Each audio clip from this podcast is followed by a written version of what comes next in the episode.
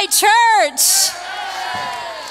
Wow, uh, Drew, yeah, no, I can't come out here while you're talking about me like that. I just, he was trying to make me cry. That was his whole goal. And all of that is he was trying to make me, you came this close. You came this close, this close to getting me cry, making me cry. Um, working with Drew over the past six months has been an honor and a privilege as the Associate uh, Discipleship Director. And uh, man, you guys, we are having an awesome week here at Stone Creek Church. Sean Curry brought the word on Sunday night about how uh, Jesus is the door. And then Ryan last night challenging us about how Jesus is the vine. I mean, God is doing something incredible at Stone Creek Church. Do you see it? Do you feel it? Like, our groups are busting at the seams. There are more people coming through our doors and watching online than any time before up until this last March. It's incredible. Uh, students every Wednesday are having like a revival, like every Wednesday night. Kids on Sunday morning are meeting Jesus and getting baptized. God is doing something incredible here at Stone Creek Church, and I firmly believe that that's because we have been preaching Jesus. Because when you preach Jesus, lives change. And changed lives change lives. And that's what's been going on here at Stone Creek Church. Me and my husband have been trying to live this idea out. He told you that, that uh, Jordan Ledwell, the, the kids guy here, who's also in charge of Camp, Camp Arrowhead, that's my man. Um, We've been, we've been working together in ministry for the past 12 years. And 12 years ago, we started in a church in Winston-Salem, North Carolina. He was the family pastor there. He was in charge of students and kids. And I was a high school English teacher at a school that was walking distance from the church. So that meant that 24 hours a day, seven days a week, we were eating, breathing, living teenagers. They were all the time at our house, and we loved it. We had a great time. One of my favorite things to do as a as a um, as a as a student leader is that I would have like the girls come over, and we'd have uh, themed sleepovers, and we would have movies that with like uh, we would dress up like the characters, and we'd have food that was themed out according to the movie. And so um, one night we were having one of these sleepovers, and Jordan was at his parents' house, and all the girls came over, and one girl was getting there a little bit late. Her name was Emily, and she was a senior. She was our only senior. And this, this beautiful, beautiful human being was 17, going on about 42. Wise beyond her years. I'm pretty sure that if I was going through a breakdown, I'd call her. And so um, she was going to be there a little bit late, and all the other girls were hanging out, and we were like, let's play a, play a prank on her. And I'm like, okay, what do you want to do? So we came up with this like idea. We called Jordan back. He hid down in our basement. So here's what you need to know about this house that Jordan and I lived in when we first got married. When Jordan and I first got married, we were broke. And when I say broke, I mean broke on broke on broke. All right? We were broke, broke, broke. And so we were living in this old farmhouse that I'm pretty sure should have been condemned. And like it was one of those old farmhouses where like nothing in the house was level. Like we, we could roll uh, canned goods down our kitchen counters and see which one would make it to the sink the first. Like nothing in the house was level. Like one of the girls uh, spilled a drink and uh, I, w- I heard myself say it and I was like, I can't believe I said that. I was like, catch it before it gets to the fridge because it would literally run down the kitchen, the kitchen floor and pull underneath the, ki- the fridge and I would have to smell it. And I'm like, oh my gosh, catch it before it hits the fridge. So here, when I say Jordan went and hid in the basement, Jordan went and hid in a hand dug hole in the ground, nothing but dirt and cinder blocks basement, okay? So he's hiding down in the basement. That's where the, uh, the fuse box was. And the, the, the prank was is that when Emily showed up, whatever room she would go in, he would flip the fuse and the lights would go out. And so Emily showed up, she walked into the living room, and he hit the fuse, and the, the lights went out in the living room. I was like, this is weird. So I started turning on all the lights. I'm like, this is weird. Let's all let's all of us go into the kitchen. And all the little young girls that were there were like like really amping it up. Like, this is weird, Jess. I don't like this. Your house is already really creepy. And so then like we, we so we all went into the kitchen and uh, uh, Jordan flipped the fuse down in the basement and the lights in the living room came on, but the lights in the kitchen went off. So I was like, oh no, Emily, honey, why don't you go check the bathroom, see if it's having to do in the bathroom? And I was like texting Jordan down in the basement. She's going to the bathroom.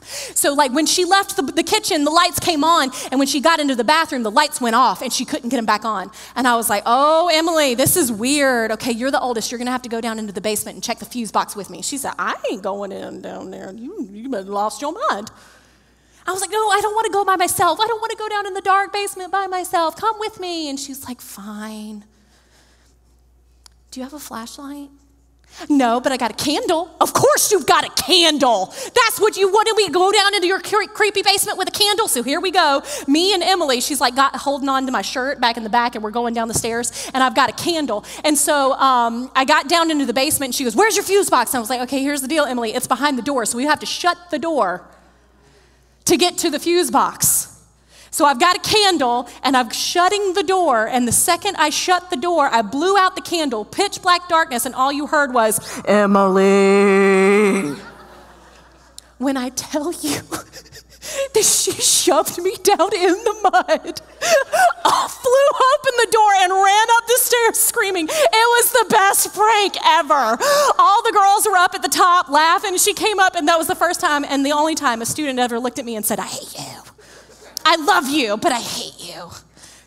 We're great now. I even a messenger last night. She was totally cool with me telling this story, but I kind of got to wondering, like, what is it about the dark that's scary? When we're kids, it's because we're afraid that there might be something else in the dark with us, you know, the boogeyman or something's going to touch her toes. Like, what? There's something. And uh, for me, I like to keep a nightlight on in my kids' room, not because I'm afraid that there might be something in the dark with them, but I'm afraid they're going to trip over something or bump into something on their way to the bathroom to get wa- or to get water. And then I started to wonder, like, when we grow up and we mature and we become like uh, Emily, and uh, we're super wise and mature beyond our years, do we really ever stop being afraid of the dark? Or has the definition of darkness just changed? Because now we're not really afraid of the literal dark, darkness that where the lights turn out and we can't see anymore. Now we're afraid of the unknown. What's up ahead of us? When the path that is up ahead of us in our lives is casted in shadows and we get a little bit afraid of what might happen next, that same fear resurfaces. This past year has been a year of unknown. We're not quite sure what's going to happen next. Some of us might be uh, surrounded by the darkness of joblessness. That's what you have coming up in, in the front. Like, what if I, what's going to happen with my job? It could be bankruptcy, infertility, uh, fear, depression, and anxiety. What in the world is going to happen to my marriage? I'm looking at divorce down the barrel, and there is darkness up ahead. Some of us are not necessarily looking f- forward into darkness. Some of us are sitting in it and we've gotten really comfortable. You know how you sit in darkness for a while and your eyes kind of start to adjust and you think you can kind of navigate it yourself? Some of us are not necessarily trying to walk in darkness. Some of us in the unknown. Some of us are gotten really comfortable in it and we're sitting in darkness. We're sitting in addiction. We're sitting in our grief. We're sitting in our depression. We're sitting in anger and bitterness and unforgiveness, and we're just sitting in it. But I want to tell you today that Jesus does not want us to be sitting in the dark, He wants us to be walking in the light. So let's look and see where, the, where, where we find this in Scripture tonight. And you, so open up your Bibles if you brought them with you. If you have your phone, you can pull out your phone, or it's going to be up on the screen. We're going to be in the book of John, chapter 8, verse 12. And here Jesus is speaking to the Pharisees. His, his followers and his disciples are with him, but he's speaking to the Pharisees here, and he says, Again, Jesus spoke to them, saying, I am the light of the world. Whoever follows me will not walk, walk in darkness, but will have the light of life. Now, doesn't that just sound like the best, like, printable scripture quote ever. Like, I know there are some ladies in this room right here tonight that have this beautifully, beautifully scripted and hanging above their couch in their living rooms. Something that says, like, shine, uh, shine beautifully, shine your light. Jesus is the light of the world. It's probably right next to the sign that says gather Like, don't lie, y'all got it from Hobby Lobby, didn't you? Some of your husbands are elbowing you right now, like, why, why do we have to label everything? Why do you have to have eat in the dining room? Why do you have to have wash your hands in the bathroom? Light of the light can stay. I'm cool with that, but can we get rid of the other one? Like, Hobby Lobby, what is it? What is it about Hobby Lobby? Like, that is a perfect, I am the light of the world. Is that not the most encouraging thing you've ever heard in your life? That you don't have to walk in darkness, you can walk in the, with the light of life. What you need to know about this, this verse right here, this, this statement, this statement is all out heresy to the religious leaders of this time. They are flat out triggered. But why? Why would something so encouraging and so beautiful trigger religious leaders that were talking to Jesus? Well, here's what you need to know about Jesus and the way he spoke. When Jesus spoke to people who were not educated, people who didn't know who he was or anything about the Old Testament, he would use characters and parables. He would talk about sheep and coins and vines and doors. But when he was talking to the Pharisees, he knew the Pharisees were educated. These were the religious leaders, they were the smart people. And so when he talked to the Pharisees, he would use scripture. He would use Old Testament to kind of like put them in their place because he knew the scripture better than they did. He lived it.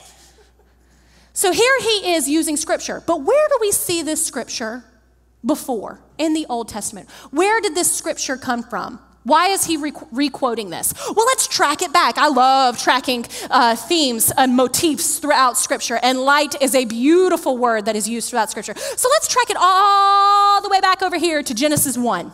Genesis 1, the whole universe is formed, formless, it's void, and God spoke, and out of his mouth, creation. And the first thing he created, he said, Let there be light. But why light? Why light first? Because where there is light, there is life. Because the second thing that he created was plants. And what do plants eat? I learned this with my kid during distance learning. Plants literally eat rays of sunlight. They turn it into glucose, which turns into sugar, and then they transform it and turn it into air. I'm telling you, I've been learning a lot during distance learning. It's been incredible. So he, he created. he created light first. And then from light, he had plants. And then plants, the animals, and the humans who would eat the plants. The light came first, and from the light came life. But then we track it just a little bit further into Exodus, and we're in Exodus 13. And in Exodus 13, God's people were um, enslaved by the Egyptians, and God tasked Moses with getting them out of slavery. And uh, when he got them out of slavery, they're like, oh no, what do we do? Uh, we don't know where to go. And the, the Egyptians are hot on our tails. And I don't know, like we're all alone out here in the, in the desert. What are we gonna do? And God sent a pillar of fire a light that literally scared the pants off the Egyptians and lit up the direction in which the, uh, the Jewish people were supposed to, to go because he promised he would never let them walk alone. And then you track it just a little bit more. In the desert, he decided to create for them a place of worship. It's called the tabernacle, it was a tent. And I'm going to put a picture up on the screen. And look at that ugly picture. We're about to learn something up in here. Look at that ugly picture. So this is this is a picture of what the what the shapes and where things were supposed to go in the tabernacle. So this big square over here on the far right, that's the altar. Okay? This big shiny thing over here, that's the Ark of the Covenant. That's where the, the presence of God dwelled. All right? Look at all the stuff in between the altar where they would have sacrifices and the Holy of Holies, which is where the presence of God lived. Now let's walk through that for just a second. So they're in the ta- they have this tabernacle as a place of worship, but in order to get in, you see the entrance over there, the arrow. Before when you get in, the first thing you had to do was get rid of all the the wrongdoings, the sin, and that's through blood sacrifice. And we had animals, and I bet it always smelled like Outback Steakhouse. And so they have animal sacrifices, and then we had a bronze basin where people would literally become clean. Then they could go into the holy place. And inside the holy place, you see that big shiny thing down there at the bottom? It's a you see the the lamp stand? Inside the holy place was a beautiful giant candlestick. And that candlestick was never supposed to go out. It was made out of pure gold, one solid piece of gold. Where they got it in the desert, I don't know. It's one solid piece of pure gold that they had beaten to look like the tree of life. And that candlestick was never supposed to go out. It was supposed, it's the only light that was in that dark room. And it was supposed to represent how the light of life fall, came with them and traveled with them wherever they went in that desert, and it never went out. But of course, the Israelites keep screwing up. That's what they do. It's kind of their MO. And they keep screwing up, even though they get into the promised land and everything's great and they've got kings and everything's wonderful. They keep screwing up and they're facing going back into exile, back into slavery again. And the prophet Isaiah comes when they're facing darkness down the barrel, when they're facing the unknown, and they don't know what's going to happen next. The prophet Isaiah comes in Isaiah 42. Isaiah 42, 8, he says, I am the Lord. I have called you in righteousness. I will take you by the hand and keep you. I will give you as a covenant for the people and a light for the nations. Israel was looking down darkness down the barrel, but God said, I will never let you walk into it alone. I'm going to send you a light that is going to be for all nations, not just Jews, but everybody. And he said, and they're going to come. And so let's just fast forward, shall we, to the Pharisees. The Pharisees are standing with Jesus in a temple that look a lot like, looked a lot like the tabernacle. It had the candlestick, it had the holy of holies with everything, and they like all of the everything was symbolic. And they're standing in the temple, and um, Jesus is looking at the Pharisees, and the Pharisees know everything we just talked about, and they have been waiting for this light. They have been waiting for this Messiah. They have been waiting for this Savior for hundreds of years and they're wondering when he's going to show up. So they, they, they know that he's going to, to, to start this kind of revolution where he's going to take over and, and, and free them from being over under um, Roman law. Because they're sitting in darkness and they're like, when's our Savior gonna come and take us out from underneath the Romans? Like, some of them are looking for a warrior that's going to come and fight and start a revolution. Some of them are waiting for a king that's going to come in and, and, and be political and take over politically. Some of them are looking for a religious leader. And I can just see the Pharisees and Jesus standing in the temple. And here, let me just set this up for you for just a little bit, okay? Because usually when I, I like to, when I read the, the scriptures, I like to visualize what's going on. And like i have a hard time with it because the only visuals that we have of, of things that happened in biblical times a lot of them are like renaissance painting. They're just a bunch of dudes standing like this. And i just can't wrap my brain around that. I need jesus to be like a real person and so let me just set up this scene for you for me this scene is set up kind of like that scene in hamilton where you've got like the dude standing on the platform with his scrolls. Do you guys know what I'm talking about? Anybody uh, Hamilton fans up in here? Y'all see a Hamilton? So like the dude standing on his fro- scroll with his scroll hand like this, and he goes, "Heed not this rabble that screams revolution." I mean, doesn't that just sound like a Pharisee? I mean, come on. Standing on their big old platform in their fancy robes, all clean and educated, and heed not this rabble. And Jesus is over here with the rabble. All right, he's got fishermen and tax collectors and non Jewish men and women. For shame for shame. I'm just, but then like Jesus is over here and he, I got, he's got Peter like with his arm around him. He's got a dagger in his side. He's waiting to cut off an ear at any moment. He's like, I got you, Jesus. I got you. I see them Pharisees. I got you. Matthew's down here like looking through his eyes like, what's he to say? What's he to say? What's he to say? And you got Judas in the background. Please don't embarrass us again. Oh my goodness. And I can just see Jesus looking at the Pharisees with a little smirk on his face. And he looks past the Pharisees to the door of the temple. And inside, he knows that there is standing a candlestick that never goes out, that represents his very presence. And he looks at the Pharisees and he says, I am the light of the world. Can't you just see Peter like, oh, he just said he was the light of the world. And it says later in the scriptures that many believed in him that day. The Pharisees didn't. The Pharisees carried, cared more about polishing that candlestick than they cared about believing in the Savior who was in front of them. And isn't that just religion? Isn't that basically religion's like MO? Like they cared more about the traditions than the transformation that Jesus wants to do in our lives. They care more about the, uh, the rules than the relationships that we can have. We can, they care more about who is actually right and not who has eternal life. Jesus wants to ta- wanted to take the light out of that dusty, dark temple and share it with the rest of the world. And He wants us to do the same.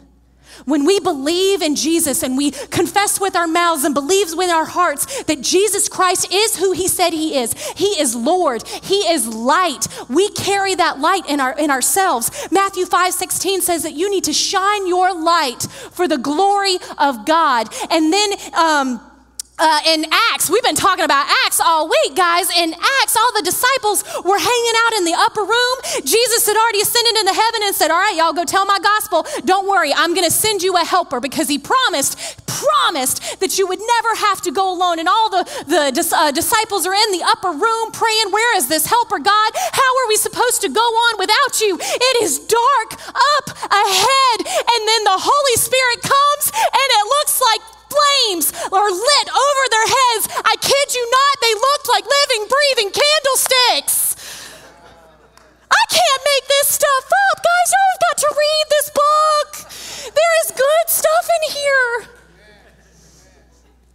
Ladies and gentlemen, we are not supposed to keep this light inside our temples. We are supposed to carry it into the world. Oh, but Jess, I'm, I'm an introvert. Like I ain't, I ain't got all that going on like what you got going on up there. I'm an, I don't I don't really like to talk to people that much. I get it. But let me tell you a story of another revolution. Y'all heard Paul Revere? Paul Revere? Yep.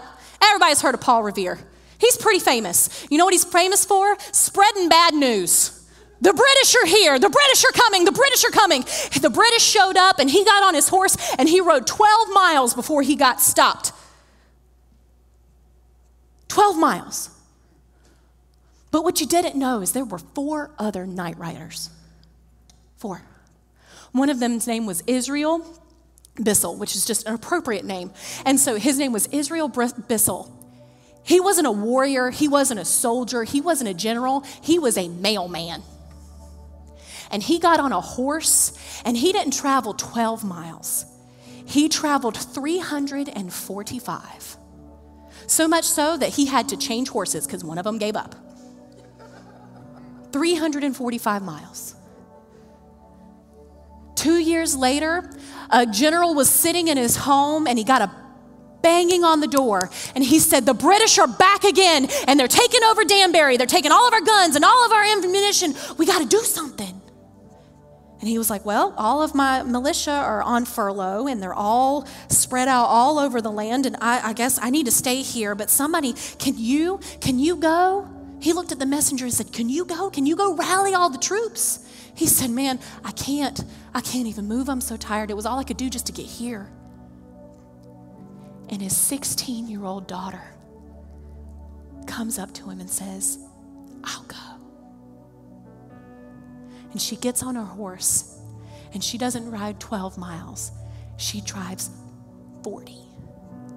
She rallied over 400 militia men, dodging all of the British in the middle of the night. 16 years old, rallied 400 men to come back to her father so that he could lead them into battle. Now, let me just think about that for just a second. If that's what a mailman and a 16 year old girl can do with bad news, just think what you can do with good news. Ladies and gentlemen, it is time to pass the torch.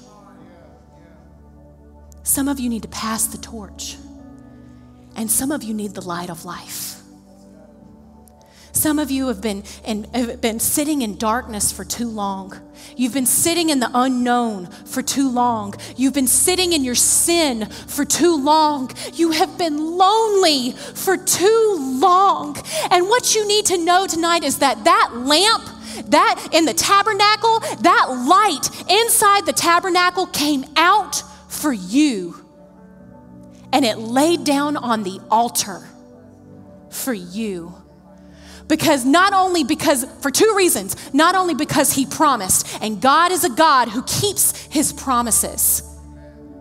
Because he, but the number two is he did not want anything in between the holies of holies and the entrance.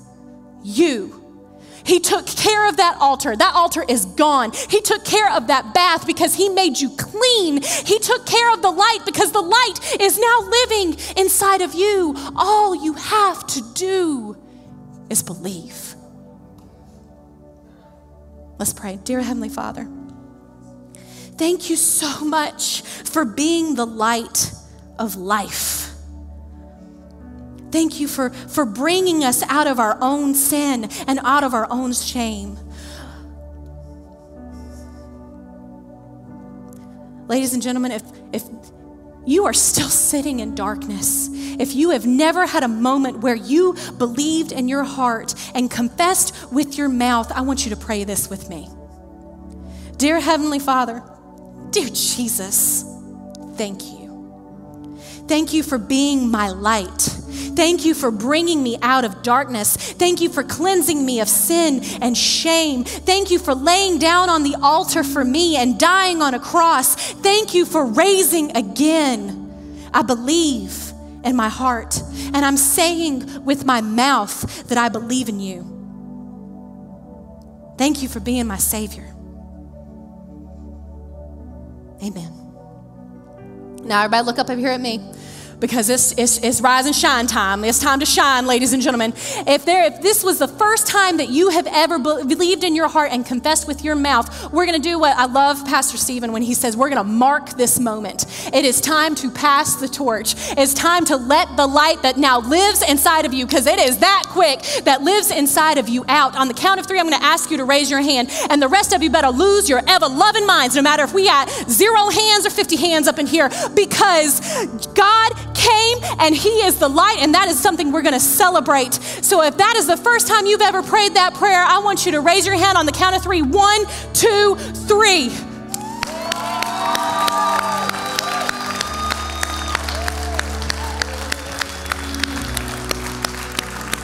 Praise God. Everybody stand and let's sing and let's celebrate together because we are no longer walking in the darkness by ourselves. There's somebody that goes with us.